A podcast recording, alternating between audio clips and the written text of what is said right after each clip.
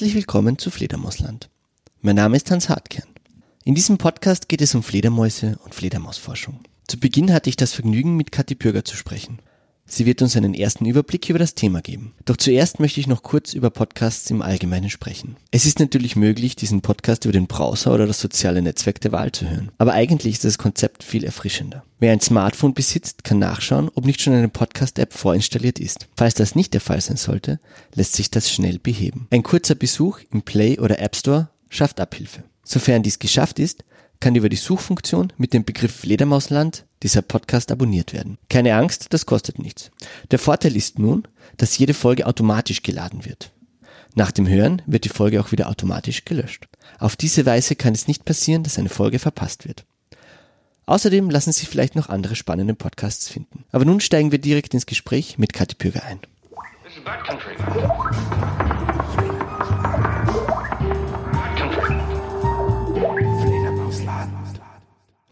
Ich sitze hier in der Cast- und Höhlenabteilung äh, im Museumsquartier in Wien. Und äh, bei mir ist die Kathi Bürger. Die ist Fledermausforscherin und wird mir heute erzählen, was denn das mit Fledermäusen auf sich hat. Genau. Also Hallo. Kathi, wie bist du denn zu Fledermäusen gekommen? Ähm, soll ich mal weiter ausholen? Hol, wir haben Zeit, aus. hol aus, so viel du willst. Nein, also um es gleich vorwegzunehmen, ich habe eigentlich äh, zwar Biologie und Ökologie studiert auf der Universität Wien, mhm. habe mich aber auf Meeresbiologie ursprünglich äh, spezialisiert. Ähm, zu den Fledermäusen bin ich dann eigentlich durch Zufall gekommen. Ja. Ähm, und zwar wollte ich, ich glaube es war 2004 oder so, ähm, wollte im Sommer ein Praktikum machen. Und eine Freundin von meiner Mutter hat gemeint, ja, es gibt da dieses äh, Fledermaus-Journal ähm, Kopfüber von einem Fledermausschutzverein und da sucht jemand ähm, eben eine Praktikantin mhm. äh, zur Hilfe für seine Dissertation. Und ja, okay, das war eben in Deutschland. Also die, ähm, er war auf der Uni in Deutschland und hat eben äh, ähm, für die Arbeit in Panama jemanden okay, gesucht. Cool, in Panama. Ja. Und daraufhin habe ich geworben und bin hast genommen die, worden. Hast du dir da, wie soll ich sagen, was hat dir denn noch mehr gereizt? Die Fledermäuse oder Panama? Ähm, das einfach wegfahren Weg, können. Ja. ja. Wieso hast du am Anfang die für, für Meeresbiologie interessiert? Also was?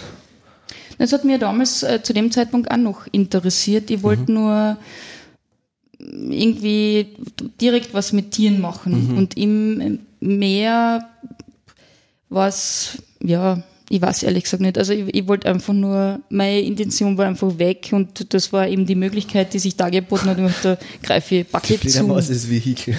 Ja. Okay. Genau. Was war dein Diplomarbeitsthema eigentlich ursprünglich? Äh, mein Diplomarbeitsthema, also es ist eigentlich um kalzifizierende Braunalgen im Mittelmeer mhm. gegangen.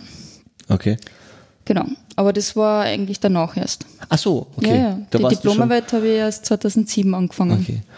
Also die Fledermäuse sind einfach so dazwischen reingerutscht. Mhm. Ich habe das gemacht und habe eben aber auf der Uni noch immer Kurse. Also ich war, ich war ja wohl. Studiert, oder? Ja, genau. Ja.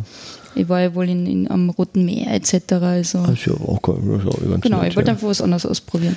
Was, was wäre denn jetzt der normale Weg, wenn du jetzt dann von Anfang an Fledermäuse, also würdest du dann Zoologie wahrscheinlich und dann halt ja, ich das meine, Problem. Also, gibt es sowas wie Studium? Für, Nein, eben, das ist das Problem. Also, ja. gerade auf der Hauptuni Wien gibt es kaum was. Es gibt jetzt zwar von, von unserem Geschäftsführer, der macht äh, eine Vorlesung über Fledermäuse, mhm. aber als externer. Und es gibt sonst auf der BOKO jemanden, der ist eigentlich Bodenökologe, Bodenzoologe ja. und hat sich jetzt ein bisschen auf die Fledermäuse okay. eingestellt, ja. ja. Aber also wenn man was wirklich von Anfang an direkt mit Fledermaus machen will, es, man, man muss jetzt nicht unbedingt Boko studieren, ja, ja. man kann natürlich ja trotzdem das Diplom-Thema einfach einen, wählen, einen, Betreuer mhm. extern ja. wählen und das, ja. Okay, und du bist jetzt Fledermausforscherin nach, nach dieser Panama-Erfahrung. Ja, genau, das war interessant, weil das war eigentlich mein erster Kontakt mit Fledermäusen und das waren ja eigentlich Fruchtfledermäuse. Ja. Mhm. Und wie ich zurückgekommen bin nach Österreich, eben mein Idee war ja trotzdem noch immer Meeresbiologin zu werden.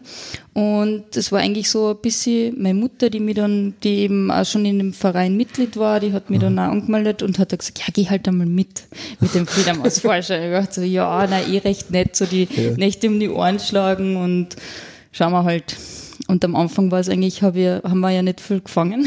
Ja. Das ist, das lernt man dann recht schnell, dass solche Netzfangnächte eigentlich, äh, ja, durchaus sehr fad werden können, ja, aber. Also bei uns jetzt, meinst du? Jetzt bei uns, in Panama. ja, ja, genau. Ja. In, nein, in Panama hast du äh, hunderte Viecher in der okay. Nacht. Also.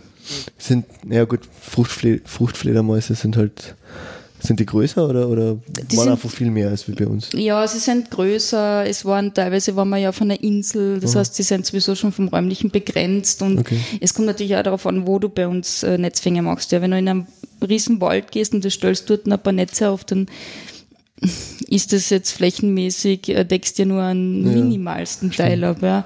Wenn du natürlich vor einem Schwärmquartier fangst, hast hm. die, ist die Wahrscheinlichkeit viel höher, dass du einmal 100 Individuen haben oh, kannst. Schon, ich verstehe schon. Okay. Und ähm, du bist aber nicht nur Fledermausforscherin, du bist eine Fledermausschützerin, über das reden wir später, aber mhm. du bist eine Höhlenforscherin, weil wir sind ja jetzt gerade bei den, bei den Höhlenmenschen. Genau. Ja. So, ah, ich jetzt, bin. Ja, das passt eh. Kann man Sag, sagen, sie nennt sich selber Höhlen nicht, gell? Ihnen so. Du also ihnen alle möglichen Leid, Höhlenmenschen, Spinnenmenschen. Okay, alles klar. Also es war jetzt nicht das, mir das erst im Nachhinein Nein, nein, nein, das ist, passt schon. Ja. Ähm, ja, genau. Also ich bin eigentlich dann durch die Fledermäuse, weil man die halt ähm, im Winter mhm. ähm, durchaus in Höhlen und Stollen gehen muss, wenn man sie zählen will, ja. ähm, bin ich dann zum Höhlenverein gekommen. Das war eigentlich durch einen Kollegen, der hat mich ja. zum, zu dem Vereinsabend mitgenommen und das hat mir dann eigentlich schon recht gut getaugt und jetzt bin ich auch, ähm, also nicht nur in Höhlen unterwegs, um die Fledermäuse zu zählen, natürlich ja. habe ich sie immer im Hintergrund, aber ich, ich mache schon auch, ähm, bin bei Forschungsexkursionen dabei, wo es wirklich darum geht, rein ähm, wie, geht, wie geht die Höhle weiter und oder kann man zwei Höhlensysteme zusammenhängen, die okay. relativ nah beieinander sind. Das ist ja praktisch das einzige unentdeckte Land, das es noch gibt Eben, bei uns, oder? Genau. Also das ist, du, du gehst wirklich da gibt, es gibt wirklich, du weißt nicht, wie es weitergeht. Genau. Das du hast teilweise irgendwelche Engstellen, das ja, ist dann immer so, wenn. Das klingt für mich so bedrohlich, es tut mir leid. Also kann man das echt nicht, für mich persönlich als Mensch könnte man das nicht vorstellen, in einer Höhle einfach so, ich meine, wenn es jetzt so kathedralenartige Tropfsteinhöhle ist, bunt beleuchtet und sowas, ich meine jetzt so ein dunkles, enges Loch. Ja. Das, na, das ist spannend, weil ja. es ist gerade dieses Loch und du denkst da eigentlich, ein anderer denkt sich vielleicht jetzt ist aus mhm. und dann quetscht du die durch dieses Loch durch und merkst, okay, nach 10, 20, 30 Meter engen Schluf wird es plötzlich wieder groß und du Aha. stehst vor, vielleicht vor einer der größten Hallen in Österreich oder so, okay.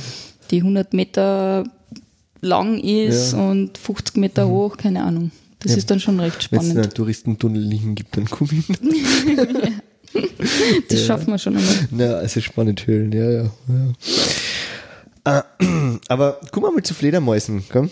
Mhm. Was, äh, was ist denn eigentlich eine Fledermaus? Eine Fledermaus, äh, also Fledermäuse gehören zu den Säugetieren. Mhm. Das heißt, sie haben die speziellen Säugetiermerkmale.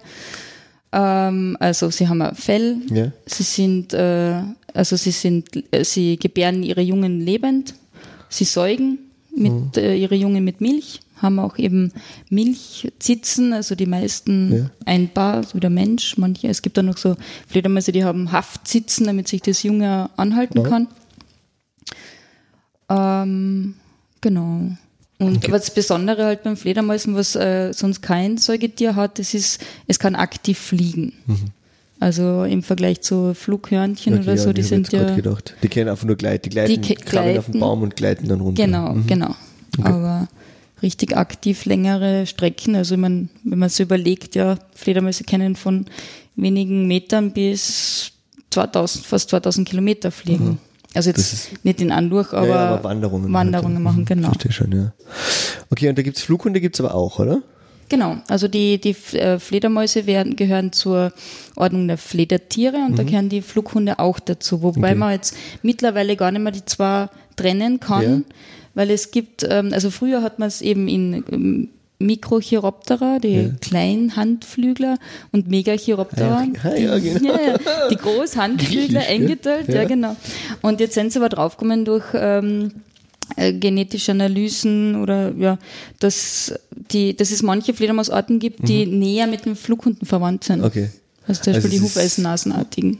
War das, war das schon Linné, der das so eingeteilt hat, oder ist das dann? Na, das ist erst später. Okay, alles das klar. gibt's, das ist noch nicht so lang. Wie lange gibt es Fledermäuse oder Fleder, Fledertiere hast die, hast die Gattung, oder? Die über Die Ordnung. die Ordnung, die genau. Ordnung heißt Fledertiere. Ja. Okay. Äh, wie lange wie lang gibt es die schon, so evolutionsbiologisch? Ähm, circa, man kann sagen, dass sie mit den, mit den Sterben der Dinosaurier, also es kann Mhm. schon sein, dass sie mit den Da- Dinosaurier, das es schon gegeben hat, also, aber dann mit dem Massesterben, wie bei vielen anderen Säugetieren, sind sie dann quasi ein bisschen aufgeblüht, Okay. ja. Okay, ja, ja. Also 65 Millionen Jahre kann man sagen. Es gibt aber so richtige Nachweise, Fossilfunde, ich glaube, das älteste ist 52,5 Millionen Jahre. Okay. Und das Interessante ist aber, also wenn man sich das vorstellt, ja, Ja. über 50 Millionen Jahre und die, haben- dieses Fossil schaut fast gleich aus wie okay hat heutige sich, Ah, hat Fledermaus. sich kaum verändert Genau. sozusagen. Also sie haben ihre Nische schon gefunden und Genau, also es sind ein paar Sachen, die sich unterscheiden, aber im, im Grundbau, also man erkennt, wenn man das vor sich sieht, weiß man, das ist eine Fledermaus. Mhm. Okay. Mhm. Oder war eine Fledermaus. Genau. Und ich meine, das Interessante ist natürlich, woher haben sie sich daraus, also oder woher haben sie sich entwickelt, Ja. dass es weit gekommen ist, worden ist, ähm, das ist halt ähm, noch der Missing Link. Also das wissen wir noch nicht wirklich. okay.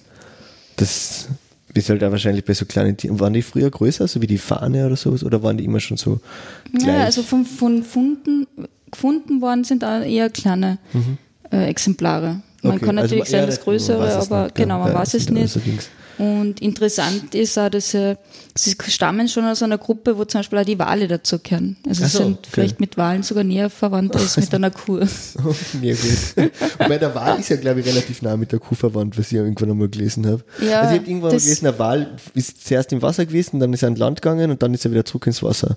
Oder so ähnlich. Das sollte sich einmal entscheiden, dieser Wal. Dieser Wal. Jetzt wie die Fledermaus, die sich relativ schnell schon entwickelt hat und da ist. Genau. Okay, ähm, so und, und äh, also alle Fledermäuse haben jetzt sozusagen Handflügel, also sie haben ihre, ihre Hände sind zu Flügeln. Genau, also die, die, ähm, der Körperbau ist wie bei einem Säugetier, also wie Mhm. bei uns. Das heißt, sie haben ähm, einen Oberarm, sie haben einen Unterarm und sie haben die Hände unter Mhm. Anführungszeichen. Es ist nur so, dass ähm, bestimmte Knochen zum Beispiel re reduziert worden sind, beziehungsweise verlängert, verlängert. Genau, diese, diese ähm, Mittelhandknochen und Fingerknochen sind verlängert worden, die Glieder zum Teil ein bisschen ähm, reduziert. Ja. Und zwischen diesen ähm, Fingern quasi sind, äh, ist die, dann die Flughaut aufgespannt. Also zwischen Finger, Arm, äh, Körper und Bein, Schwanz Mhm. Ja. ist das die Flughaut. Okay, aha, also äh, okay, das ist aber praktisch wirklich so, wie wenn ich jetzt, wenn ich mir jetzt so strecken würde, so wie der Hampelmann, Genau. und dann halt die Finger, äh, me- meine Hände und meine, meine Gliedmaßen ein bisschen verändern wird, das dann Genau. eine Haut drum. Okay. Ja. Ah. Und ähm, wo, wo leben Fledermäuse? Überall? Also sind die auf der ganzen Welt oder gibt es die nur bei uns? Im Polargebiet Also, ähm, gibt es wahrscheinlich nicht, aber äh, sonst sind sie eigentlich überall präsent. Okay. Also es gibt auch Wüstenfledermäuse. Ich meine, dort sind es natürlich in geringerer Anzahl, Ja, aber wo leben sie? Also im, also im, im Festspalten oder? Genau. Okay, alles klar. Und äh, fressen? Was, was? Du hast von den Fruchtfledermäusen erzählt. Ich weiß, dass Fledermäuse Insekten essen. Deswegen Genau. habe ich es ja total gern. ja, Nützlinge für mich. genau. Also wenn man es weltweit äh, betrachtet, sind ähm, gibt es Fledermäuse, die Früchte fressen. Es gibt nektarschlürfende Mhm. Fledermäuse. Es gibt äh, Insektivore, also die Insekten fressen, wie bei uns. Ja? Äh, es gibt aber all allerdings auch äh, Fleischfressende und es gibt natürlich auch Blutleckende. Blut, das sind die Vampire dann, oder? Genau. Erzähl ein bisschen, wie machen die das? Machen die das wirklich so?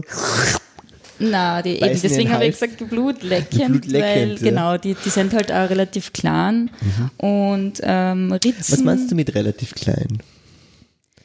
Mm. Ungefähr. So groß wie äh, wie, wie ein Handy, so groß wie eine Streichholzschachtel.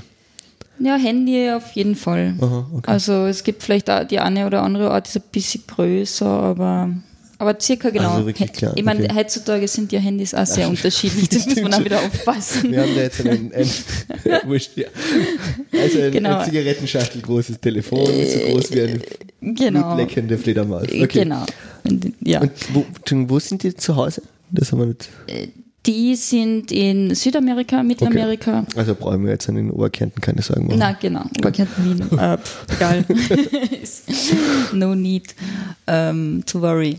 Na, die, also das funktioniert, es ist eigentlich recht spannend, weil die äh, zum Teil, auch, wenn sie einmal ein Tier gefunden haben, ja, Ja. dann äh, besuchen sie das auch immer wieder. Ah, okay. Also das schnüffeln sie auch, diese, dieses eine. Individuum. Das ja, ja, okay. genau.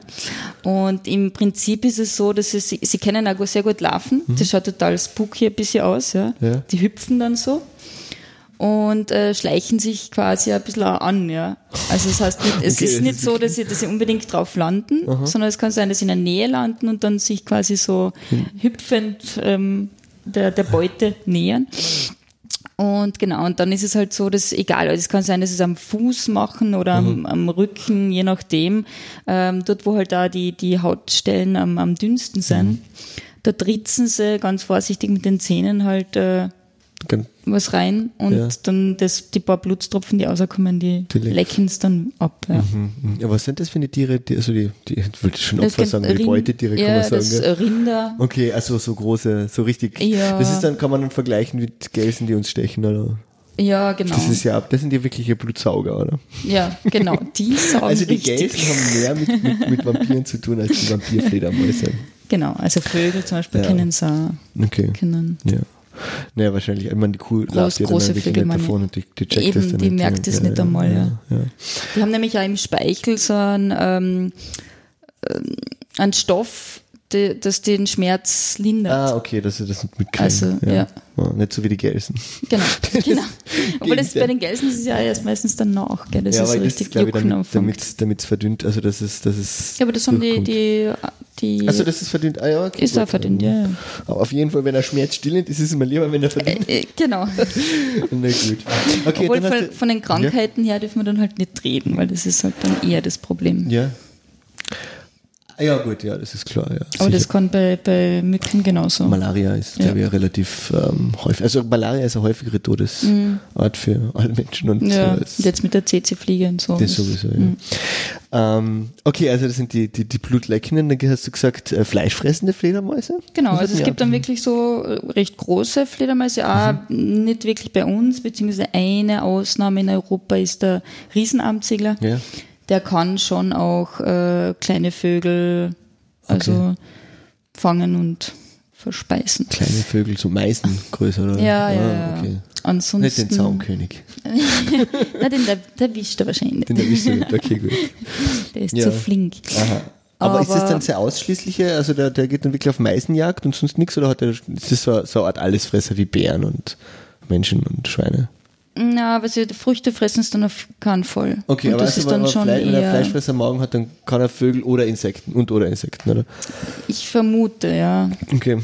Also ja, also der Riesenarmziegler auf jeden Fall und bei ähm, bei Fledermäusen jetzt in, äh, in Südamerika oder so, die wirklich Frösche fressen, die sind, glaube ich, eher darauf spezialisiert und die Okay. werden keine Insekten fangen, nehme ich an, aber Gut, ist dann jeder, brauchen wir dann die genauen Experten. ja, genau. Gut. Kenne Ähm, mehr mit, mit den einheimischen Das sind die. Fleischfressenden und dann die, die, die meisten, also bei uns, also ich kenne jetzt Fledermaus als Insektenfressen. Ist es da der Hauptteil, frisst Insekten bei uns in Europa? Ja, Ja. alle. Okay. Also alle. Alle, ja. Okay. Also bei uns gibt es keine fruchtfressenden oder eben Vampire zum Glück genau. Vampire ja, oder ähm, Fleischfressen, also Karnivore. Das Okay. sind eigentlich bei uns. Und das, das äh, Spannende ist ja, man kann es ja eigentlich auch so gar nicht einteilen, wenn man sich jetzt die Insektivoren anschaut. Ja. Die sind ja auch irrsinnig spezialisiert. Also Okay. in diesem, was für Insekten sie fressen. Also Mhm. die einen haben sich auf Kleinschmetterlinge spezialisiert, die anderen fressen Mistkäfer, die anderen wieder Laufkäfer, weil sie nicht, weil das hat natürlich auch mit dieser Jagdstrategie Ah ja. zu tun. Welche Jagdstrategien gibt es da? Es gibt ähm, zum Beispiel die, das Langohr, ja. Ja. Das kann, ähm, hat so einen Rüttelflug. Ja. Und das kann wirklich vor ein, ein Blatt oder vor irgendein Substrat ähm, in der Luft stehend fliegen und das äh, Insekt, genau, ja. und aber und das Insekt halt von dem Substrat abglauben. Ah. Genau. Und das kennen halt andere wieder nicht, die brauchen wirklich, die fressen nur im Luftraum.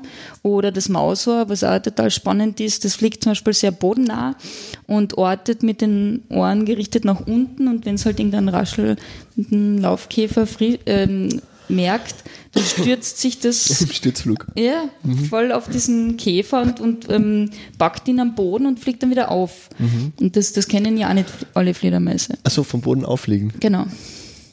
Ah, die das müssen wieder irgendwo aufkrabbeln und dann. Genau. Also die können nicht starten, sozusagen. Weil genau. sie nur abspringen. Okay. Ja.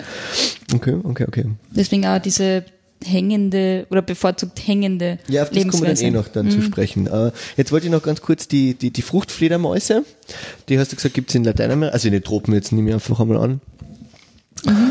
Also in, in, Asien. Ja. Diese Fruchtfledermäuse, äh, die äh, sind die auch spezialisiert auf eine Frucht oder sind die dann relativ wahllos, was sie dann kriegen? Mhm. Oder gibt es dann auch wieder Orten? Nein, ich glaube schon, dass die ähm, spezialisiert sind auf erstens, was, sie, was es in der Umgebung ergibt. Also ob sie jetzt in Tropen, Subtropen etc. vorkommen oder pff, ja. Und ähm, da gibt es ja auch verschiedene Arten von Früchten, ja. Und die, die Fledermäuse schauen total, wenn man sie sich einmal so betrachtet, da zum Teil ja recht bizarr aus, ja, von den Gesichtsformen. Und da gibt es schon welche, die halt eher harte Früchte beißen können und welche, die's, die brauchen es dann ähm, doch eher reif. Woher weiß denn jetzt eigentlich die Fledermaus, dass da ein Insekt ist? Sieht die das? Fledermäuse sind natürlich nachtaktiv. Ja. Und deswegen sieht sie es natürlich nicht. Ich meine, sie ist, Fledermäuse sind nicht blind, ja, mhm. aber sie sehen halt jetzt nicht sehr gut, klarerweise. Und ähm, na, die haben natürlich ähm, Echoortung. Das heißt, sie. Erzähl, wie funktioniert das? Die ähm, erzeugen im Kehlkopf, so wie wir eigentlich, einen Laut und ja. stoßen den dann aus. Es kann entweder sein, bei den meisten, bei uns ist es zum Beispiel durch den Mund. Mhm. Und dann gibt es aber Orten, die können es durch die Nase ausstoßen. Okay. Ja. Also die kennen dann, sind die meine Lieblinge, weil die können mit vollem Mund da schreien. Alright. Genau. Und der Ruf wird ausgestoßen, ist halt äh, in, in so einem hohen Frequenzbereich, dass wir das zum Beispiel nicht hören können, mhm. was auch gut ist, weil es wäre ziemlich laut. Also ja. die kennen bis 130 Dezibel, das ist Presslufthammer. Wow. Ähm, das ist kleine Fledermäuse, 130 Dezibel. Ja, genau. Also Oi. die, äh, wo man schon merkt, also gerade wenn sie, wenn sie fliegen, also sie verbrauchen natürlich dadurch auch sehr viel Energie mhm. und im Flug tun sie sich aber erleichtert beim Rufen. Mhm. Und genau, also der, der Ruf wird ausgestoßen, prallt dann gegen irgendeinen Gegenstand und wird zurückgeworfen. Das ist eben die, das Echo und ja. die Ortung okay. ja, im Ultraschallbereich. Genau, und da kann man aber, äh, was für uns auch vor allem spannend ist, weil als Fledermausschützer sind wir ja vor allem interessiert, welche Art kommt wo vor, ja. welche Art braucht äh, was zum Leben, ja, welchen Lebensraum, welche, welches Futter etc. Und wir, die, die Rufe unterscheiden sich. Zwar nicht so, dass man wirklich jede Art bestimmen kann. Es gibt natürlich Überschneidungen, aber mhm. Es ist trotzdem so, dass äh, einige Arten kann man sehr gut unterscheiden und manche kann man halt dann nur in so Rufgruppen zusammenfassen. Okay. Und ähm, diese, diese Echoortung, ist die, ähm, die ist ziemlich genau, habe ich immer gehört, oder? Also ich kenne das von so einem Experiment, wo sie in einem dunklen Raum Drähte gespannt haben und die Fledermäuse da nicht angekommen sind. Genau, das war, ja. das war eigentlich die, die, der erste Versuch von einem italienischen Gelehrten, der Spallanzani, der wissen wollte, wie sich Fledermäuse mhm. orientieren. Und deswegen hat er eben einen, einen lichtleeren Raum, also lichtlosen Raum genommen, alles abgedeckt, hat der Drähte gespannt mit Glöckchen dran und hat, ähm, glaube zuerst irgendwelche Eulen, die ja, auch nachts fliegen, ähm, fliegen lassen in dem Raum und ähm, hat aber, also die haben natürlich nicht ausweichen können, diesen Drähten, weil die Eulen, nicht, ja, die, die Eulen brauchen einfach ähm, ein, gewisse Rest, ein gewisses Restlicht. Okay. Also im völlig dunklen Raum sehen die auch nichts. Also Sternen, Mondschein oder so. Ja, ja genau. Okay. Und äh, bei Fledermäusen war aber so eben, dass er draufgekommen ist, okay, die berühren die Drähte nicht. Also sie müssen mhm. es irgendwie ähm, sehen oder in irgendeiner Form halt merken, dass die Drähte ja. da sind. Und sie können denen ausweichen. Jetzt hat er dann angefangen beim zweiten Experiment, dass er diesen Fledermäusen die Augen verbunden hat Aha. und gemerkt hat, ähm, okay, die Augen benötigen es nicht, weil eben auch wieder äh, keine Glocken zu hören waren. Und beim zweiten Versuch, hat er ihnen den, den, die Ohren zugepickt, genau. Ja. Da, sind- da hat es gescheppert. Also da Okay. okay. gewusst, okay, Irgendwas die Ohren Ohren sind sein. wichtig. Und beim dritten Versuch hat er dann noch das Maul Mhm. ähm, zugepickt und da hat er auch gemerkt, also Maul und, und ähm, Ohren, Ohren sind sind, wichtig wichtig, damit sie, genau, damit sie sich orientieren können, die Augen Mhm. nicht. Aber er hat dann das nicht weiter, also er hat nicht gewusst, warum. Ja. Also der, diese, ja. dass es Ultraschallrufe gibt, etc., das hat er, Wann war das ungefähr? Das war 1700. Ah, okay, 18. irgendwas. Jahrhundert. Ja, genau. Gut, da ist es wahrscheinlich noch ein bisschen zu früh gewesen. Genau. Ja, ich kenne da was ähnliches, was mich total fasziniert. Und zwar ist es die Klick-Sonar-Methode. Kennst du das? Mhm. Das ist, ähm, also das hat mich total verblüfft. Mhm. Weil da habe ich gesehen, ein, ein Video von einem äh, jungen Mann, der mit dem Fahrrad durch den Wald fährt. Und der macht die ganze Zeit so und tut den Kopf hin und her. Und ähm, ich habe dann danach erfahren, dass der blind ist, also dass der wirklich nichts sieht und dass der eben mit diesen diese Klickgeräusche macht und selber sich das so nah antrainiert. Und es hat mich schwerst beeindruckt, dass das ein Mensch lernen kann. Und, und dann durch den Wald radelt und so. Also das Ja, ja, nein, es ist faszinierend. Also ich habe das einmal eh in der Höhle ein bisschen probiert, aber pff, also das musst wirklich äh, gut trainieren. ja. Hast du das Gefühl gehabt, dass es funktioniert? Ne, man merkt schon ein bisschen einen Unterschied. Also ob du Ja. jetzt in einer, erstens mal gut, in einer Halle jetzt im Vergleich zu einem kleinräumigen Ja, ja. Ähm, Objekt, dann, da merkst du es schon, aber pff, sonst Ja gut, Richtungshör, Richtungshören kriegen wir ja eigentlich auch ein bisschen hin, aber dass das eben, dass dieses Echo wieder zurückkommt, das Genau, ist, also ich glaube, das, das müsste man eigentlich wirklich ähm, viel effizienter ähm, test, also Mhm. üben, ja, damit man diese Feinheiten einfach erkennt, weil das dadurch, dass wir halt so optische Ja. ja, das überlagert halt einfach Viele vieles. sind- Das ist ja das gleiche mit dem Riechen, also der Geruchssinn genau. ist ja, wird ja total vernachlässigt, wo Ja. beide eigentlich permanent ist in Wirklichkeit. Ja. Also, das Also Fledermäuse können zum Beispiel auch sehr gut riechen. Hm. Ja, alle Tiere. Ja, Oder? Aber eh. gut. aber auch. Nee, gut, aber wie, wie, in welchen sozialen Gruppen leben denn Fledermäuse jetzt? Ähm, also wenn man es jetzt auf das, wenn ich so ein Fledermausjahr anschaue, die, die sind ja innerhalb eines Jahres sehr mobil, Ja. ja. Wie alt wären Fledermäuse überhaupt eigentlich? So, Ähm, weil natürlich jede Art anders, aber Ja, ja, aber es, also Fledermäuse werden da für ihre Größe, ja, Ja. Mhm. wenn du im vergleichst jetzt mit einer Maus, werden sie eigentlich relativ alt. Das heißt, ähm, im Mittel kann man sagen drei bis fünf Jahre. okay. Ähm, es gibt aber Nachweise von Fledermäusen, die über 30 oder 40 Ja, Jahre okay, alt sind, weil früher hat man Beringungen durchgeführt und da hat man das, wie die, das Individuum wirklich äh, erkannt und wenn das halt nach 40 Jahren noch immer da war. Dann ist es wahrscheinlich so alt. ja. genau. Also das ist, das ist natürlich schon sehr beeindruckend, ja. Ja. Also das Fledermausjahr, wie, wie läuft das ab? Ähm, also wenn man uns anschaut, fangen wir da an am besten? Ich bin Lehrer, fangen wir im Herbst an. Fangen wir, okay. Oder? Ja, das passt. die. Herbst ist ähm, also für mich halt so Schwärmzeit Ja. bei den Fledermäusen. Das heißt, die ähm, Männchen, Weibchen suchen sich und es kommt zur Paarung. Ja. Okay. Und das Spannende bei den Fledermäusen ist auch, nachdem sie ja Winterschlaf halten, Mhm. ja. Das, das heißt, die, die, ähm, es startet nicht gleich die Befruchtung los, Ja. sondern die Spermien werden einmal gespeichert Ah, ja. Okay. über den Winter.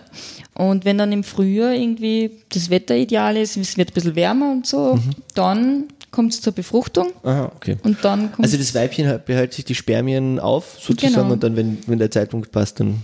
Genau, also sie, sie kann es nicht ähm, punktgenau steuern, aber sie Natürlich kann, wenn es jetzt zum Beispiel schlechtes Wetter ist im Frühjahr, kann sie es ein bisschen auszögern und Okay. ja. Ja, und dann ähm, ist so, dass sie circa einen Monat Monat Tragezeit haben, oder? Ja, genau, Tragezeit haben, dann kommt die Geburt und ähm, gleichzeitig ist so, dass die eben äh, dies, diese, dieses Schwärmen passiert halt in, in speziellen Schwärmquartieren. Ja. Also diese Paarung kann auch im Winter passieren und sie haben dann Winterquartiere. Das sind eigene Quartiere. Das heißt, ähm, sie fliegen dann, wenn sie aus dem, aus dem Winterschlaf wieder aufwachen, äh, im Frühjahr in die in Richtung Sommerquartiere. Und da kommen ähm, mehrere Weibchen meistens zusammen. Okay. Das ist von Ort zu Ort ganz unterschiedlich, ob das jetzt drei, fünf, sechs, zehn, hunderttausend Individuen sind, also mit äh, Weibchen sind. ähm, kommt auf den Platz, den, den, den sie zur Verfügung haben, ein bisschen an. Und genau, da sind sie dann in sogenannten Wochenstuben Ja. und gebären quasi dort gemeinsam ihre Jungen und ziehen es auf. Ja. Und ja, bis halt in den Herbst, bis das, bis das Junges aber flug- und lebensfähig ist und dann kommt das Radl wieder, Okay. fängt wieder von vorne an. Alles klar. Ähm, und die Männchen sind, die, die übernachten, also übernachten. Die, Die Männchen sind natürlich, ja, die, im Sommer sind irgendwo. Also Mhm. die warten eigentlich äh, den ganzen Sommer wahrscheinlich auf den Herbst. schon sehr gespannt. Das sind da die, die ersten bei in den Schwärmquartieren. Ja. Ja. Die fliegen dann um und bereit? warten. Ja, ja, sind bereit und warten, bis die Weibchen kommen. Und ja, sonst Mhm. haben sie aber sie haben ke- keinerlei Aufgaben jetzt gegenüber dem Jungtier oder so. Okay, also, Nest. Mhm. bauen oder irgendwas. Nein. Die, die sind, gut. die fressen die. Insekten. Ist doch eine, schöne eine Aufgabe. Ist eine Aufgabe, ja. Für mich eine sehr positive Aufgabe. Ja. Ich finde es ganz, ganz gut, dass sie das Für- machen, die Männchen. Für, für manche Alles wirtschaftliche klar. Produkte sicher. Mhm. Ähm, also die, im, im Sommer sind, sie, sind die Fledermäuse, haben ihre eigenen, also sie haben Sommerquartiere und Winterquartiere. Genau. Okay. Und äh, wie sind die, die Beschaffenheit von, von den Winterquartieren und also im Vergleich zu den Sommerquartieren, wie schaut das aus? Also im Winter ist es wichtig, dass es äh, recht kühl ist. Also es Mhm. darf nicht zu warm sein, weil sie eben diesen Schlaf brauchen. Und wenn es zu warm ist, dann müssen sie die Temperatur nach unten regulieren, was ja wieder Energie verbraucht. okay. Ähm, wichtig ist auch, dass es äh, recht feucht ist, damit Ja. da die Flughäute nicht austrocknen. Ah, okay, ähm, austrocknen. Ja, weil das kann natürlich auch passieren, wenn es zu trocken ist, dann wachen sie wahrscheinlich nicht mehr auf äh, und, und also sie trocknen einfach aus. Ja. Ui. Ja. Okay. Aha. Deswegen su- suchen sie sich meistens eben in Höhlen, in Stollen ist es meistens feucht. Ja. Mhm. Ja. Okay. Genau. Und im, im Sommer brauchen sie es halt recht warm. Ja. Das heißt, bei uns ist es in den Höhlen einfach zu kühl. Ja. Wir haben eine, pff, eine Durchschnittstemperatur von vielleicht 7 Grad. Aha. Also ja, die, die, die Temperatur in der Höhle, die ist immer gleich und ähm, entspricht der Jahresdurchschnittstemperatur, Außentemperatur. So. Okay, spannend. Also Ja. sieben Grad bei uns. Naja, kommt darauf an, wo du bist, aber die Ah, so der als Durchschnitt, wahrscheinlich ja genau, Okay, je höher du raufgehst, Mhm. desto, kälter niedriger ist es. genau. Ja, verstehe schon, verstehe Aus schon. ungefähr. Also das ist dann einfach zu, zu kühl, um die Jungen äh, aufzuziehen. Und ähm, deswegen haben sie sich, also die, es gibt Fledermäuse, die dann halt in den, in den Bäumen wohnen, Ja. wohnen beziehungsweise in Spalten, auch an den Bäumen, oder eben mittlerweile, nachdem sie haben sich ein bisschen an den Menschen angepasst, dann wohnen sie halt in Häusern, in Dachböden oder auch äh, in Spalten an, an in Spalten an Häusern. In Spalten an. Ja, schön. Und dann doch Stuhl halt, gell? Genau. Ja, okay. Im Keller, oder? Ähm, Keller nur Also dann, wenn es warm ist, wenn es Okay. ein Heizungskeller ist zum Ja, ja, Beispiel und gut. der ist äh, offen zugänglich, Ja. dann ja, sonst sind Keller meistens Na, doch ja, eher jetzt- kühl. Ja, jetzt mal so, so, man so, zum, ich stelle mir jetzt zum Beispiel im Weinviertel, da gibt es jetzt wahrscheinlich weniger Höhlen. Ja, das, die Keller sind Keller. Winterquartiere. Ja. Mhm. Mhm. Und äh, wenn das jetzt dann die, die Temperatur so stabil sein muss, äh, nehme ich jetzt einmal an, dass, dass der Mensch da jetzt, also das, das ich meine, es ist eine, eine ziemliche Herausforderung, das richtige Quartier zu finden, oder? Weil du Ja, darfst ja, das, das sollte ja dann auch wirklich äh, unberührt bleiben. Ja, genau. Also es, sind, es gibt halt Fledermäuse, die sind störungsanfälliger und Mhm. es gibt einige die Arten, die ein gewisses, also wenn man zum Beispiel, ich kenne Dachböden, ja, die werden durchaus benutzt. Ja. Also da geht Menschen, weiß nicht wie oft in der Woche, aber halt irgendwann mal auf. Und daran können sich manche Fledermausarten gewöhnen, ja. Aha, okay. Das äh, kann sein, dass das nichts macht und bei manchen Orten kann es aber sein, sobald man irgendwas Kleines verändert, dann ziehen es aus. Ja. Ich meine, das Problem ist natürlich heutzutage. Halt? Wenn ja, sie im Winter einfach macht ausziehen, oder? ja. Naja, einfach ausziehen geht im Winter Ja. nicht, sondern wenn es da gestört wird, ich meine, dann fliegen sie schon auf. Ja. Nur Mhm. dann ist die Wahrscheinlichkeit, dass je nachdem, wie, wie viel Fettreserven sich die, die Fledermaus im Herbst angefressen hat, ob sie dann das Aufwachen überlebt und Okay. vielleicht neue Suche nach. Also dass sie noch genug Energie hat, aufzuwachen und dann frisches Futter zu suchen, wenn es überhaupt schon eins gibt, oder? Genau, was sagen wir mal, es ist wirklich tiefer Winter, dann gibt es Ja. sicher noch kein, Keine ähm, Insekten. keine Insekten und dann ist es einfach wichtig, dass es so schnell wie möglich was Neues findet und wieder in den Schlaf geht. Mhm, okay. Ich verstehe schon. Ähm, welche Feinde hat denn die Fledermaus? Ne, der größte Feind ist natürlich schon der Mensch. Ja. Das äh, hat natürlich sehr viele Gründe. Einerseits, ähm, weil ähm, Lebensraumverlust. Ja. Also der Mensch nimmt der Fledermaus eigentlich den Lebensraum, beziehungsweise eben auch in die Quartiere. Das wir unseren Dachboden ausbauen. Genau, wir, ba wir, bauen die, genau, die Gebäude aus, wir verschließen alles, damit mhm. ja nichts mehr reinkommt. Ähm, das ist wieder so ein Ding, wo, wo, wo äh, Umweltschutz und Naturschutz, äh, nicht Umweltschutz, ja, ja, wo, nein, es, ist, wo es gegeneinander ist, gell? weil auf der einen Seite ist es, oder so. ja, ja, genau, das ist alles ist es zwar gut, dass wir unsere Häuser isolieren, abdämmen, ja, ja. damit wir nicht zu viel CO2 ausstoßen mhm. bei der, beim Heizen, aber auf der anderen Seite zerstören wir dadurch den Lebensraum von Tieren. Genau. Wenn ja. wir eben den also in einem Dachboden beim Passivhaus wirst kaum. Hat der Fledermaus keine Chance. Genau, also du, du hast vielleicht der Fledermaushäsel. Zusätzlich, okay. Außen hin, ja, aber mhm. das ist halt dann auch nur für Spaltenbewohner, da hat der Dachraumbewohner nichts davon, ja. ja. Der wird nie in so Fledermauskastel reingehen. Ja. Das Lustige wäre, das kommen wir noch später noch zu sprechen, aber jetzt noch ganz kurz. Ich habe für meine Mutter ein Fledermaus-Hotel gebaut und ja. da ist noch immer keine drinnen. Es hängt seit drei Jahren. Entweder habe ich schlecht gebaut oder Hängt es mm, falsch? Ja, das, na, das Problem ist. Weil also, ist ja, der Mensch ist ja nicht nur ein Feind, weil du und ich, wir kümmern uns drum. Man genau, es gibt natürlich ich, einige Menschen, die ja. natürlich die Fledermäuse schon unterstützen wollen und da ist eine Möglichkeit, genau, dass man so Fledermausbretter, Fledermaus, mein Haus ist es in dem Sinn nicht, sondern Nein, das eher war jetzt so eigentlich was, es, ein kleines Schachtel habe ich gebaut, ein längliches. Das, wo, wo sie dann halt so, das, das hängt so und da kannst du dann unten reinkriechen und das ist genau. aufgraut, das Holz. Und da und so. ist aber ganz wichtig, dass, ähm, weil es ja für Spaltenbewohner ja. ist und der Spaltenbewohner ist, also das sind meistens ja recht kleine Fledermäuse. Ja. Und die haben gern Wandkontakt. Mhm. Das heißt, wenn du ein 4 cm breites. Ja, das äh, ist so, so, so ähm, ein Keil gewesen. Also ja. das wird enger. Okay. Ja, ja also die, gute Erfahrungen haben wir gemacht, zum Beispiel mit ähm, Fledermausbrettern, die unten drei Zentimeter haben und mhm. oben an. Ja, ja, genau, sowas in der Richtung war Genau, ja. und bei vielen ist halt so, dass die machen es breiter mhm. und dann ist es dann kommt, dann wollen sie nicht eine. Äh, genau, dann haben sie es nicht, weil dann, dann fällt einfach der Wandkontakt. Okay. Weil wenn man so Fledermaus, wenn es da die kleinsten, also eben, ich habe gesagt, das sind eher die kleineren Orten und das ist dann Zwergfledermaus, Mückenfledermaus, Weißrandfledermaus, Alpenfledermaus, die sind alle so, sind halt Schachtel mhm. groß, ja. ja. Also die kommen, ist ein Zentimeter, ist genau, ja. passt für die, ja. Kann es auch sein, dass sie, äh, also wie, wie, wie ist denn das? Weil du, du zählst die ganze Zeit Fledermausarten auf.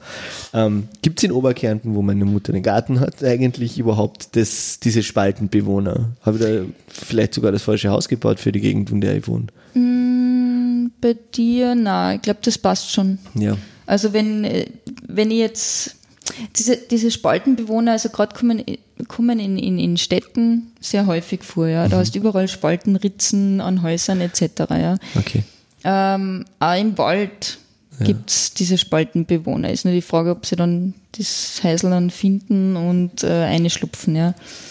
Also von dem her ist man bei gerade bei so Spaltenquartieren eigentlich nicht so schlecht dran, ja. ja. Okay, das kann man also in ganz Österreich, ganz Mitteleuropa kategorisch ja. sowas bauen. Ja, ich will es jetzt vielleicht nicht unbedingt, äh, also es, man kann es dann schon ein bisschen, also es gibt ge gewisse Gegenden, wo ich sage, okay, da würde ich es jetzt nicht hinhängen. Mhm weil die Wahrscheinlichkeit, dass, eh, keine Ahnung, Fabriksgelände, wo ja, nur Beton. Also, das ja, ist klar, aber, aber jetzt an, wenn, wenn man das jetzt dann bei sich im, im Garten in der, in der Reihenhaussiedlung aufhängen ja, will, dann kann man das schon. Kann man machen. Äh, wichtig ist aber allerdings schon zu wissen, dass es, es kann dauern bis, mhm. Also drei Jahre ist, pff, na, kann noch länger dauern. Das gebaut, das war ein Geburtstagsgeschenk. Ja, ja, nein. Ich sage nur, also das ist halt auch oft das Problem, mhm. dass die Leute glauben dann, die Fledermaus findet Ja, man erwartet sich einen Erfolg. Also ich, ich mache da was für die Fledermaus. Ja, aber man muss sich ja vorstellen, wie die, die Fledermaus. Ja, das schon, aber du musst das, die Fledermaus musst du sie einmal finden. Ja, ja, klar. Es ist ja nicht so, dass ständig, äh, was nur von Fledermaus vorbeifliegen und suchen, ja. Mhm. Überleg dir mal die Fläche von dem Haus und dann die Fläche von dem ja, von dem Kastel, ja. Das ist schon, ja, also das einfach ein zweites. Ja, genau, das, das ist eben auch das. Also je, wenn du wirklich einen Erfolg haben willst, dann häng gleich mehr auf, mhm. auf jeden Fall. Also einmal drei oder vier mindestens, auch in unterschiedliche Himmelsrichtungen. Ja. Ähm, was halt oft auch das Problem ist, dass ähm, es gibt ja wohl genug äh, Fledermaus, Fledermausquartiere an Häusern, weil es gibt ja bei manchen Häusern Gott sei Dank ausreichend Spalten. Mhm. Nur dort, wo die Fledermäuse hängen, wollen die Menschen meistens die Fledermäuse nicht haben, weil es natürlich ein Spalt ist. Das heißt, die Hinterlassenschaft ah. fällt direkt nach unten. Ja. wo hat jetzt der, der Mensch seit der Rasse Richtung Süden ausgerichtet Ja. oder Richtung Osten? Ja.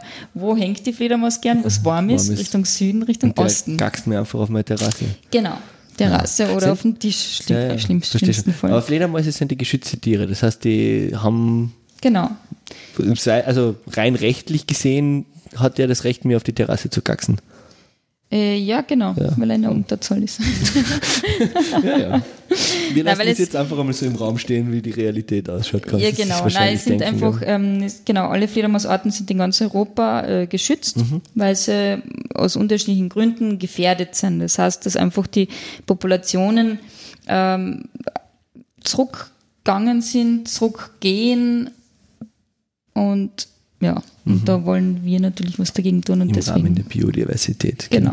Also der Mensch nimmt den Fledermäusen die, die Lebensräume weg. Was, was ist noch, was nehmen wir der Fleder, weil jetzt so direkt Fledermäuse als Ungeziefer werden sie nicht wahrgenommen, oder?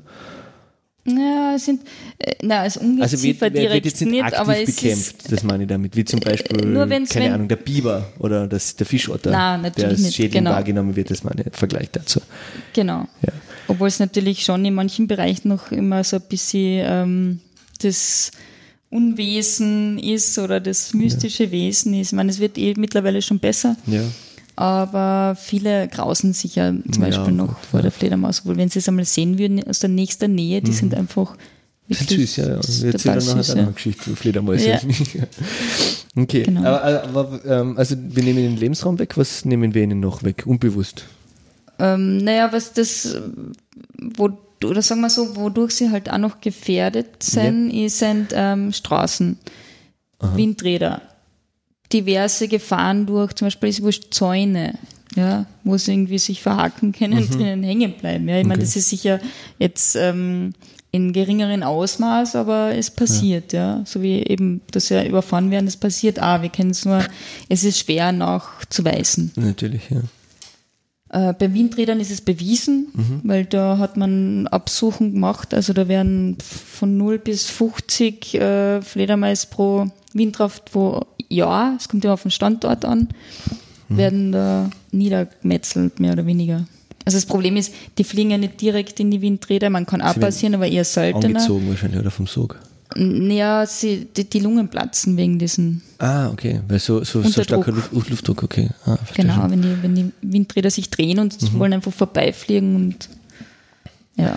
Wie ist das jetzt in den, äh, in den letzten zwei Jahren, habe jetzt irgendwo gehört, äh, was nicht die Zahl stimmt, man möge mich da korrigieren, sind 80 Prozent der Insekten äh, gestorben in Europa. Mhm. Äh, hat das schon Auswirkungen auf die Fledermauspopulationen? Oder also dieses Insektensterben, das jetzt doch, muss man jetzt mit einer Zahl nicht machen, aber Ja, na, es ist, das Problem ist, ähm, das kann man jetzt gar nicht so direkt festmachen, Mhm. ja, weil jetzt hat jetzt zum Beispiel die, die, äh, in die 60er, 70er ja, war dieses DDT, ja. ist verwendet worden, ja, und dadurch Das sind ist ein halt, Pflanzenschutzmittel oder Dünger. genau, Ja. ein Gift. Und Eigener äh, äh, äh, Insektizid. Genau, kein ja. Dünger, Mhm. sondern genau. Ja. Und ähm, dadurch, ähm, das hat sich halt in den Insekten angereichert, sagen wir, es sind jetzt vielleicht nicht äh, alle daran gestorben, Ja. aber die haben es trotzdem in sich gehabt und die Fledermäuse fressen diese äh, vergifteten, Die vergifteten Insekten. Insekten und dann genau. das Und jetzt, drin, jetzt ja. heißt, das dauert alles sehr ewig. Das heißt, 60er Jahre haben es dann, oder in die 70er, irgendwann ist halt das DDT wieder abgeschafft worden. Mhm. Und erst in die 80er Jahre hat es dann so Populationseinbrüche bei den Fledermäusen gegeben. Aha, okay, also das Weil ist die, die verzögert. Fledermäuse, genau, die Fledermäuse sterben nicht so, die fliegen nicht Ja, fünf vom. Himmel, sondern da geht es eher darum, dass sie einfach, äh, dass sich das auswirkt auf die, ähm, Auf den, auf den Nachwuchs, oder? genau, Ja. Auf die Fertilität, Fertilität, ja, ja, also ja, genau, auf die Populations... Genau. genau. Und ähm, ja, und jetzt mittlerweile, also wieder 20, 30 Jahre nach diesem Einbruch, äh, sind wir jetzt auf dem Stand, dass wieder circa die Population wieder vor war. Vor ja. okay. Genau. Und deswegen ist es jetzt irgendwie ist ein bisschen schwer und es ist generell auch schwer, das an diesen Insektenstämmen jetzt festzumachen, weil natürlich, es kommt darauf an, welche Insekten Mhm. Ja. sterben, das hängt wieder davon ab, welche Arten fressen welche Insekten Okay. und Ah, das ist ein komplexes System. genau, Mhm. ja. Alles klar. Und ja, das heißt einfach alles zusammenwirkt dann gegen die Fledermaus. Welche äh, natürlichen Feinde hat die Fledermaus? Natürlichen, also ich meine, ist zwar nicht natürlich, aber als, als zweites hätte ich gesagt, ist die Katze. Ist ja natürlich, oder? ist auch menschengemacht, oder? Ja, okay. Ja. Haustier. Das ist ein wir, oder? es, ja, es ist ein Haustier, also ja. es ist kein Wildtier.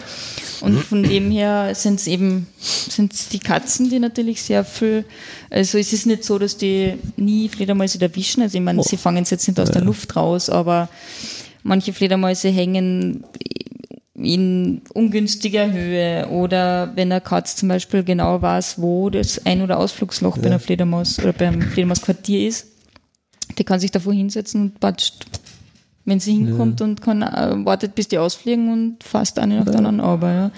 Ich habe vor fünf Jahren oder so was ungefähr, habe ich äh, in, in, einem relativ alten ähm, Zinshaus in Wien gewohnt und im obersten Stock. Mhm.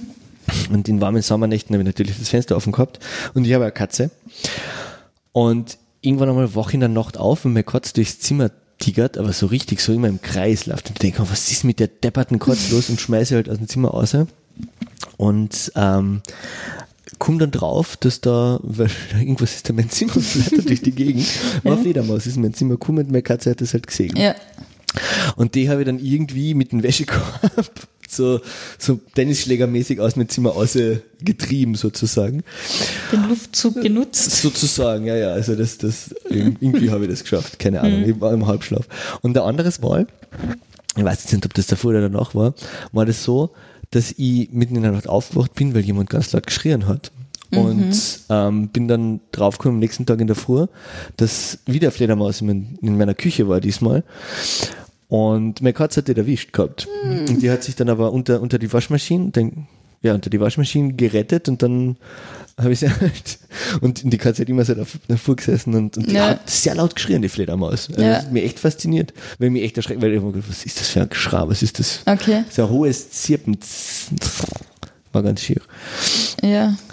Und dann habe ich wieder einen Freund angerufen vom Fledermaus-Schutzverein. Mhm. Und der hat mir gebeten, dass ich sie ihm bringe. Und dann habe ich sie ihm gebraucht und ich weiß nicht, was dann draus geworden ist. Also die Fledermaus, nicht die Katze. Ja, also war genau. dann der, der Uli, der für Wien zuständig ist, oder? Kann gut sein, hm. weiß jetzt nicht. Aber ich habe ich hab, ich hab eine Telefonnummer aus dem Internet angerufen. Deine ist daneben gestanden. Ja, genau. Meine steht für Niederösterreich. Okay, ja, das sind die Katzen, das sind schon... Ja, das ist ein bisschen fies, vor allem, weil sie eben, die, die Katzen haben ja... Ähm, weil oft da das, das Thema Krankheiten aufkommt bei mhm. Fledermäusen und, und Katzen haben genauso irrsinnig viel, also gerade im, im Maul, ja, Bakterien ja, wie als mögliche. Ja. Und das ist auch gar nicht so ungefährlich, aber bei Fledermäusen ist dann immer halt der, der, der Aufschrei wegen, wegen Tollwut. Mhm. Hat es da jemals Fälle gegeben, dass Fledermäuse Menschen attackieren? In Österreich nicht. Ja. Nein. Also es kann in Europa gibt es die Fledermaus-Tollwut. Ja, aber Tollwut können ja alle Wildtiere kriegen, oder? Genau, ja. ja. Mhm. Überhaupt. Also Wildtiere sollte man generell nicht angreifen, ja. weil sie einfach äh, diverseste Krankheiten ja, ja, haben nein, können. Der, der Freitag hat gesagt, ich soll einen Handschuh anziehen. Ja, genau, mhm. siehst du. Ja, habe ich auch gemacht. Ja, das sage ich auch immer dazu. tue das ist mir die Leute am Telefon sagen. genau, sehr brav. Ja. ja, und na, das Problem ist eben, wenn, wenn eine Katze Fledermaus erwischt, dann bräuchte die Fledermaus eigentlich gleich mal Antibiotika, weil sonst ist die Wahrscheinlichkeit, dass es überlebt, sehr gering. Okay. Abgesehen davon, dass halt irgendwelche äh, Quetschungen, wenn die Katze draufspringt, Knochenbrüche sind mhm. ganz schlimm, weil da müssen wir ja. meistens die Fledermaus einschläfern, weil das, ja, das zu flicken ja. ist ja mhm. irrsinnig schwierig und da haben wir eigentlich keine Ressourcen. Ja. ja beziehungsweise keine Tierärzte, die das wirklich ja. kennen, ja, weil das ist ja alles. Ja, ja, sicher, das ist ja wirklich sehr, sehr, sehr klar. Die meisten ja. kennen ja nur Hunde, Hunden, die die Weihnachtsschokolade entfernen. Ja, genau. Lesen, und dann wählen sie dich. Ja, ist halt der Bedarf größer, gell? Genau, ja. Das stimmt schon. Okay, also die Katze als, als Zwischenteil, also zwischen, Bindeglied zwischen Mensch und Natur. Aber so natürliche Feinde hat die Fledermaus? Ähm, ja, Eulen, Füchse? Äh, genau, also na, eher noch ähm, genau, Eulen beziehungsweise vielleicht auch Siebenschläfer, Marder, so die in die Quartiere kommen. Mhm, okay. Also die, keine Ahnung, in die Baumhöhle gelangen oder die eben in irgendein Haus auf den Dachboden kommen, da kann es schon passieren, aber das ist äußerst gering. Meistens ja. ist es so, dass sie halt eher für Wirbel sorgen, die Tiere, dann fliegen die die Fledermäuse halt auf oder ja. kurzfristig verlassen sie das Quartier und kommen dann wieder zurück. Okay, also das ist der minimal. Winter ist, ist es wahrscheinlich wurscht, gell? Mhm. Ja. Okay. Gut, genau. Im Winterquartier ja. kann es schon auch passieren, dass die eine oder andere mhm. Fledermaus irgendein Viech zum Opfer fällt, ja. aber das ist wirklich sehr gering. Okay. Und äh, so Milben, Bakterien, Krankheiten, gibt es da irgendwas Großes? Was, Woran sie sterben können? Ja, nein, weiß nicht, mein Vater ist Imker, der ärgert sich über die Varroa und hat Angst vor ihr. Also Angst. Mm. Aber gibt's also, also es gibt, es gibt ähm, zum Beispiel, weil du gerade Milben ansprichst, es gibt äh, Milben, die wirklich auf äh, spezielle Arten von Fledermäusen mhm. sind, ja. Die sind, die sind wirtsspezifisch. Ja. Äh, töten die Fledermäuse aber nicht. Mhm. Ich meine, es gibt, äh, was jetzt schon war. Das ist halt ein Parasit, oder? Mhm. Das heißt Parasit dann halt. Ja, genau. Ja, okay. das, äh, die haben auch Flugmilben oder so Flugflie äh, Flughautfliegen oder mhm. so. Also das ähm, ist eigentlich eh normal. Ähm, was es schon gegeben hat, jetzt vor, jetzt haben wir 2017, vor sechs. 18. Ja, meine, 2018, stimmt. Indiana. Ähm, wann war das? Vor sieben Jahren hat es, glaube ich, angefangen und zwar in Amerika mit dem Pilz. Mhm. Da haben sie irrsinnigen, äh, die Fledermäuse dort haben ein irrsinniges Problem gekriegt, weil anscheinend von Europa aus ein Pilz eingeschleppt worden ist, yeah. Der die Fledermäuse dort einfach ähm, nieder dahin gerafft hat. Ja? Mhm. Also wirklich Millionen von okay. Individuen weil die hatten einfach den Pilz nicht gekannt und ah, also der hat sie angegriffen und die sind einfach im, im Winter dann verstorben. Mhm. Bei uns, also das, man hat da früher geglaubt, dass das eigentlich, weil es in Amerika das erste Mal entdeckt wurde, dass das die, dass das von Amerika ausgeht ja. und man hat irrsinnig Angst gehabt, dass das nach Europa kommt. Dabei waren wir eh Dabei war mhm. das genau umgekehrt und anscheinend haben sie sich in Europa, hat sich der Pilz mit den Fledermäusen Co evolutiv da entwickelt, also die kommen einfach besser damit zurecht. Wir haben es nachgewiesen in Österreich. Mhm. Also das hat dieses, in Amerika nennt man es White Nose Syndrom. Das heißt, die Fledermäuse haben wirklich so eine weiße Nase dann im, im März, wenn der Pilz quasi rauskommt. Aber anscheinend putzen sie es einfach ab und leben weiter. Also die haben da kein Problem. Sind äh, abgehärtet. Was ich aber schon zum Beispiel mal eine Doku gesehen habe, war über Zecken, die Flughunde umbringen. Okay, umbringen, okay. Ja, also die, die haben, die Flughunde kriegen halt dann Lähmungserscheinungen, also die Zecken werden wahrscheinlich irgendeine Krankheit übertragen und dadurch ähm, sind die dann, also die, genau, die Lähmungserscheinungen und äh, die, die, fallen einfach wirklich vom Baum leben noch und werden dann einfach von anderen Tieren okay. ja, angefressen oder aufgefressen. Also das ist ziemlich schier. Das war in Australien, aber so bei uns bekannt nichts. Also ich meine, es wird wahrscheinlich, ich vermute schon, dass es was geben wird, aber Du bist beim Fledermausschutzverein aktiv. Erzähl uns ein bisschen was über den genau. Verein. Der, also erstens einmal, der nennt sich KFFÖ, okay. Abkürzung. Das ist die Koordinationsstelle für Fledermausschutz und Forschung in Österreich. Ja, aber man kann schon Fledermausschutzverein sagen. Ja, ich sage ja. das als Abkürzung, aber okay. nur damit man uns findet. Ja. Also, ja, wir verlinken natürlich. Ja. Genau. Und ähm, ich bin ja für Niederösterreich zuständig. Mhm. Das heißt, alle wenn es Probleme gibt mit Fledermäusen oder wenn eine gefunden wird etc., dann steht meine Nummer, kann man ja. auf die Homepage gehen und dann steht meine Nummer und kann man mir anrufen. Und dann kommst du und holst die Fledermaus ab? Ja, oder ich finde jemanden, der das macht. Okay. oder ich lasse es mal bringen. Ja, ja. genau. Mhm. Und genau, und wir sind also mittlerweile, glaube ich, 14 Jahre. Ja. Gibt es für jedes Bundesland Verein? einen Koordinator oder es Koordinatorin? Gibt, genau, mhm. es gibt für jedes Bundesland, außer für Burgenland, da ist ein eigener Verein. Die Burgenländer haben einen eigenen Verein? Ja, genau. Cool. Und BetLife. Ja. Ähm, genau, aber sonst haben wir eigentlich für jedes äh, Bundesland gibt es einen mhm. Koordinator oder eine Koordinatorin. Okay. Ja, und wir bemühen uns eben ähm, einerseits für Aufklärung in der Öffentlichkeit, ja. um Schutz der Fledermäuse. Wir machen da diverseste Projekte. Ja. Führen wir durch, ja, weil doch ähm, dadurch, dass die Fledermäuse alle geschützt sind, irgendwer muss es ja schützen und mhm. muss sich ja ein bisschen auskennen. Verstehe schon. genau. Und da machen wir, wir machen auch ähm, Kurse, ja. wo man auch lernen kann, ja, wie unterscheidet man Fledermäuse. Cool etc. Ich nehme an, Öffentlichkeitsarbeit in Schulen und so, oder? Auch, genau. Vorträge. Ja, genau. Mhm. Ja. Okay, und wie finanziert sich der Verein? Ähm, einerseits, also wir haben mittlerweile österreichweit fast 500 Mitglieder. Okay. Ähm, aber das meiste kommt natürlich, äh, sind Projekte. Ja. Ja, genau, wo wir einfach versuchen, wir haben in, vielleicht jetzt nicht in jedem, aber in fast jedem Bundesland so ein Artenschutzprojekt, wo man eben auch, ähm, also es, es, ähm, beim, beim Fledermausschutz ist es wichtig einfach, dass du äh, eine Art Monitoring machst. Ja. Das heißt, du schaust dir gewisse Quartiere jedes Jahr an und zählst die Fledermäuse. Damit du weißt, einfach in den nächsten drei Jahren werden es mehr, werden es weniger, passiert irgendwas, muss man auf äh, eben, Okay. also ohne, ohne Daten hast ja, weiß man nichts und deswegen. Also auf der einen Seite macht der Verein Öffentlichkeitsarbeit und, und Awareness Raising. Fällt mir jetzt kein besseres deutsches Wort dafür ein. Und auf der anderen Seite Monitor, also die, die Überwachung der, der Populationen. Genau. Okay, alles klar. Oder auch, äh, wir machen auch Forschungsprojekte.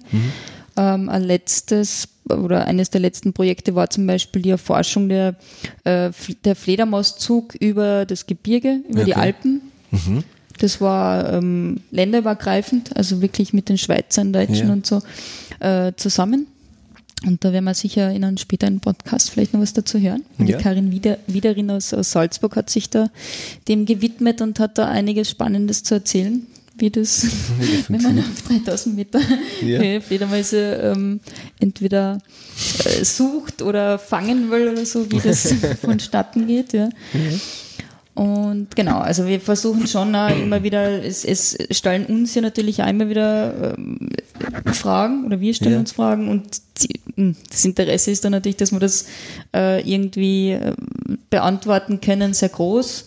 Und da ist halt dann immer die Frage, wie viel man selber äh, Energie reingibt, wenn man- wenn es jetzt keine Forschungsgelder gibt. Ja, natürlich.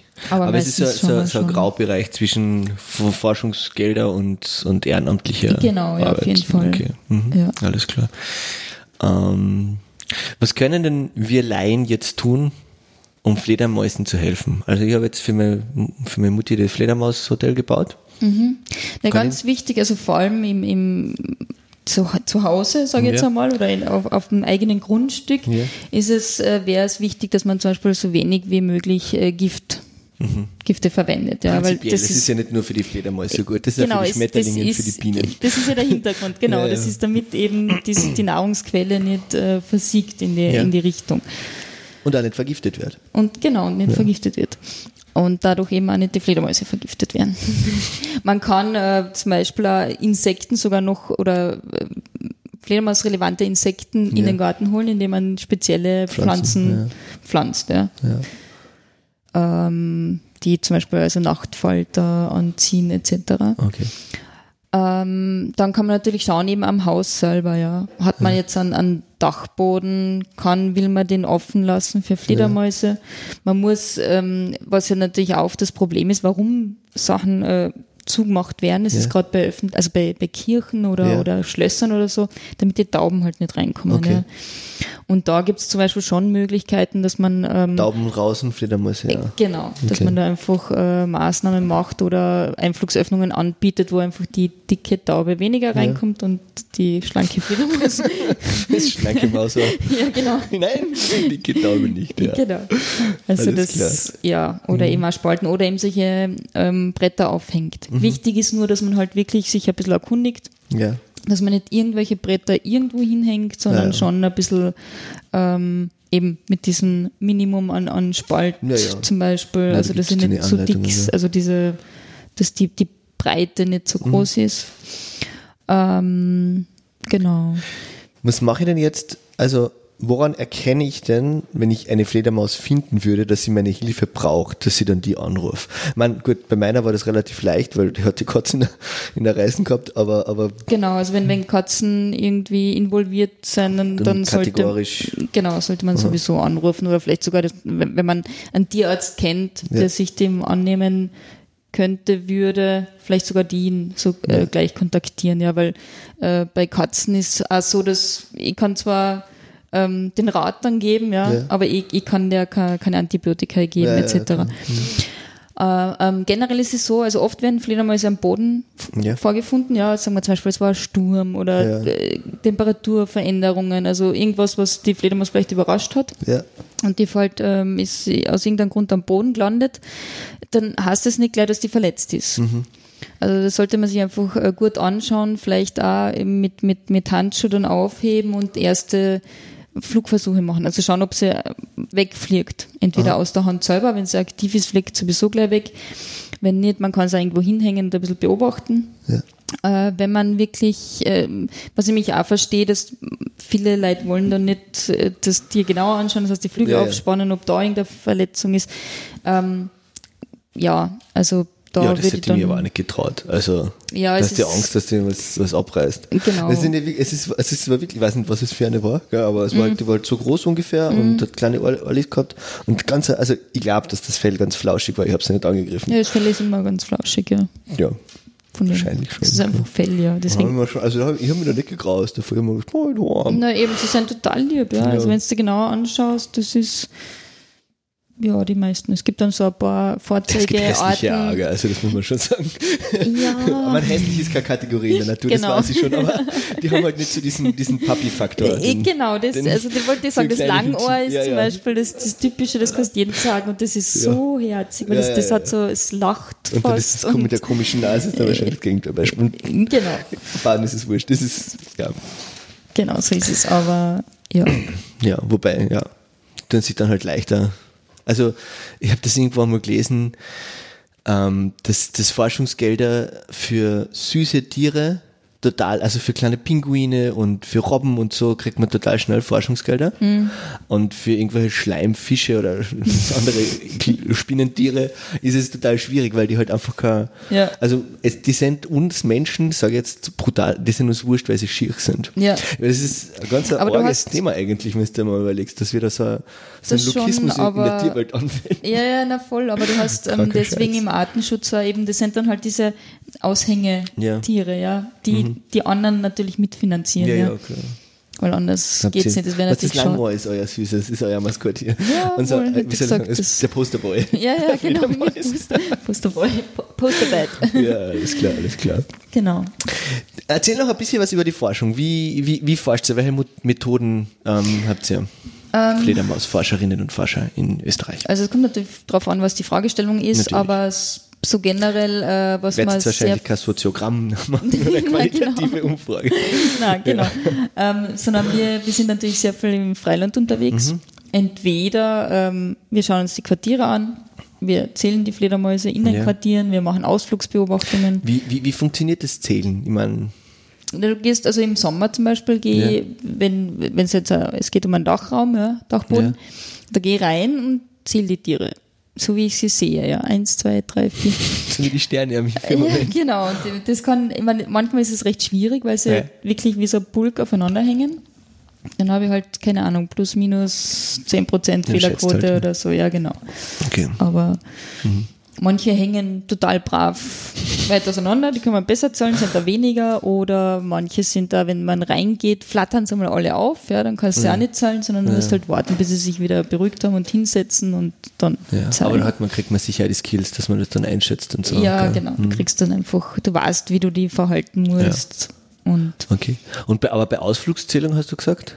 Bei flattert- das machen zum Beispiel auch, ähm, das können allein machen, ja. Also meine Mutter zahlt seit, ich weiß nicht wie vielen Jahren, wahrscheinlich Jahrzehnten schon. Ja, ist egal, jeden, jedes Mal, wenn ich den Schmalz fahre auf Nacht oder am Abend, dann sehe ich ja. eine Fledermaus. Ja, genau, aber das hat nichts mit Zählen. Ich meine, du kannst dir schon zählen, aber das, auch ja, genau, das, das bringt dann da mit, mit ich Fledermaus, also mit, ja. mit, mit Ausflugszählung, meine, du sitzt vor einem äh, bekannten Quartier, Mhm. weißt, dort fliegen's aus und wenn's ausfliegen, zahlst du. Mhm. Und das ist bei, äh, kommt auch wieder ein bisschen drauf an, manche Orten sind ein bisschen einfacher, weil sie Vordämmerung ausfliegen, manche Orten sind ein bisschen schwieriger im Sinne von jetzt, weil es spät wird, ja. Halt im- im Sommer, keine Ahnung, wenn es erst um 9, 10 Dunkel dunkel, wird, ja. dann ist es für die meisten Leute auch zu spät, ja.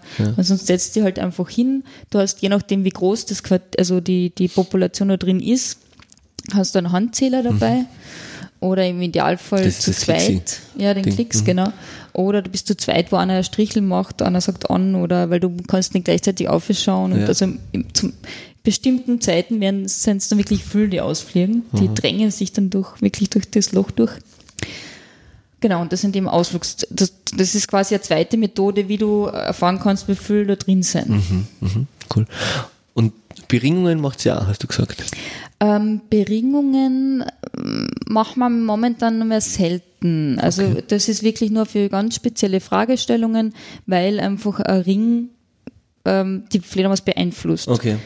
Ja, er ist Mhm, nicht ja. ideal. Es ist, ich meine, gut, das, das Gewicht ist natürlich so abgestimmt, dass es die Fledermaus nicht, äh, Fledermaus nicht stört, aber es kann, kann durch die Reibung äh, keine Verletzungen entstehen etc. Mhm. Also wir machen es mittlerweile bei gerade bei ziehenden Arten, Ja. weil es halt m, da noch immer wenig, äh, es ist schon sehr viel bekannt auf einer Seite, aber andererseits noch immer zu wenig. Ja. Freiraum, ja. Und ich glaube, es ist gerade bei den Abendseglern ist so, dass, dass sich da eh gerade ein bisschen was verändert. Ja? Also normal ist so, bei uns sind vor allem die Männchen im Sommer. Mhm. Und ähm, die, die Weibchen kommen dann im, im Herbst aus dem Nordosten zu uns, überwintern Ja. und fliegen im Frühjahr wieder zurück. Und da kann es aber natürlich sein, dass sich das dann irgendwie verändert, dass vielleicht äh, gar nicht mehr so viele Weibchen wegfliegen, Weil's sondern die ersten, genau, Okay. weil, ja, dass Also die ersten wegen vielleicht Klimawandel. da bleiben, ja. Gen- Das gleiche wie die Alpenfledermaus zum Beispiel, hat der Name hat eigentlich nichts mit dem Habitat zu tun, sondern das ist eine Mittelmeerfledermaus. Also Ah. sie kommt aus dem Mittelmeergebiet. Ja. Eine Karstregion ist Spaltenbewohner Ja. und ähm, das hat, die hat es früher bei uns nicht gegeben, aber die, die ist Die jetzt nach Norden. auf, genau, die ist jetzt nach Norden gewandert. Okay, alles klar. Wann hat denn die Fledermausforschung begonnen? Das ist eine gute Frage. Also ich glaube, es hat äh, sehr viel an Einzelpersonen, ähm, so wie das Balanzani eben, der, den das interessiert hat, wie das funktioniert. Ähm, aber da sind natürlich viele andere noch zu nennen, die jetzt gar nicht alle Ja, ja. Im Kopf habe. Und aber was auch interessant ist, eben auch mit dieser Echoordnung. Also weil die, die ist ja dann erst 1900 irgendwas, 23 oder so, sind sie überhaupt draufgekommen, dass die Fledermäuse eben mit Ultraschall. da vorher eigentlich schon das Konzept der Echo, also weil, weil Echo, also dieses Echolot ist ja, das gibt ja U-Boote und so weiter. Haben wir Ja, ja, das, das- vorher, haben wir das an den Fledermäusen kopiert? Nein, wir haben es vorher gewusst und sind draufgekommen, die Fledermäuse nutzen das auch. Okay. Genau, genau Alles so war das. Ah, Da, Ja. da waren wir in dem Fall schneller mit dem Naja, Radar, schneller mit dem System, ja genau. Ja, ja, schneller waren wir nicht. Na, aber- 50 Millionen Jahre. Aber wir sind selber draufgekommen. genau, sowas, genau. Und ähm, genau, und seitdem zum Beispiel, ähm, obwohl ich glaube, es war später, Mhm, wurscht. weiß nicht. Das ist nicht so schlimm. Auf jeden Fall, ähm, seitdem hat es ja erst überhaupt den, den Start gegeben, dass man sich äh, beschäftigt hat Mhm. mit der Echoortung an sich. Also von dem her, das ist zum Beispiel eine recht junge, äh, recht junger Forschungszweig. gell. Und das passiert mittlerweile auch immer, immer mehr, weil früher hat man halt wirklich die, also die- wenn du eine Fledermaus, die hörst ja nicht, sondern es gibt Geräte, sogenannte Bettdetektoren, Mhm. Ja. die die Fledermausrufe hörbar machen. Okay. Äh, Und früher hat man die halt anstands aufgenommen und sich angehört und die Art irgendwie halbwegs bestimmt. Und heutzutage passiert das zum Teil aber automatisch. Ja, wir haben Geräte, die stellen wir raus. Wenn der Fledermaus vorbeifliegt, nimmt er den Ruf auf. Ähm, und zum Teil gibt es dann auch schon so Programme, die diese ähm, zum, Rufe gewissen Orten Zuordnen können. zuordnen Ah, können okay, oder Orten oder Rufgruppen etc. Also Cool. von dem her. Und ähm, ich glaube, was schon, weil, man, weil du geschichtlich gefragt hast, da, ähm, ich glaube, früher, dadurch, dass halt zum Beispiel äh, die, die Höhlenforschung Ja. gibt's ja auch schon länger und da, ist schon, gibt's schon ein bisschen so Parallelen. Also es hat halt von früher, wenn man ähm, Zählungen aus, aus Winterquartieren oder überhaupt aus, aus Höhlen hat, das sind halt alles Höhlenforscher. Okay. Den halt drauf, hey cool, das hängen Fledermäuse. Genau, die, meine, die, ja, gut, die wenn- ersten Ja, wenn du ein interessierter Zählungen Mensch bist, dann dann- interessierst du dich für, für alles. Ja, ja, wirst genau. dann halt gerade da hängen. haben, Ja. ja. ja, die haben dann auch die, die ganzen Beringungen gemacht. In der Hermannshöhle zum Beispiel Mhm. Ja. sind irrsinnig viele Sachen äh, erforscht worden, also Fledermaus-technisch. Okay. Genau, und Beringungen durchgeführt worden und Ja. Wie geht der Fledermaus in Österreich? Ähm, momentan recht stabil Ja. für die meisten Orten, ja. Das Problem ist halt auch, dass das, dadurch, dass du manche Orten nur schwer bestimmen kannst, nur dass die, die, die schwer, schwer nachweisbar sind, Mhm. kann man es jetzt nicht für alle Arten explizit sagen. Ja. aber so die meisten äh, europaweit sind momentan recht stabil. Das kann Okay. sich aber natürlich sofort Ja, ja, ändern. weil wir nicht wissen, was für eine Dings. ja, Klimawandel. Es kann sein, dass wenn der Winter jetzt so ist, ähm, es warm wird, aber Mhm. noch keine Insekten da ist, sein, ist das natürlich für die Fledermaus auch nicht gut, ja, weil die Ja, ja. wachen auf, die merken natürlich diesen Temperaturumschwung, weil es sind, glaube ich, so mikroklimatische Sachen, Ja, die ja. da ähm, passieren. Und äh, da, wenn die zu oft aufwacht und noch keine Nahrung da ist, ist das natürlich auch nicht ideal. Ja.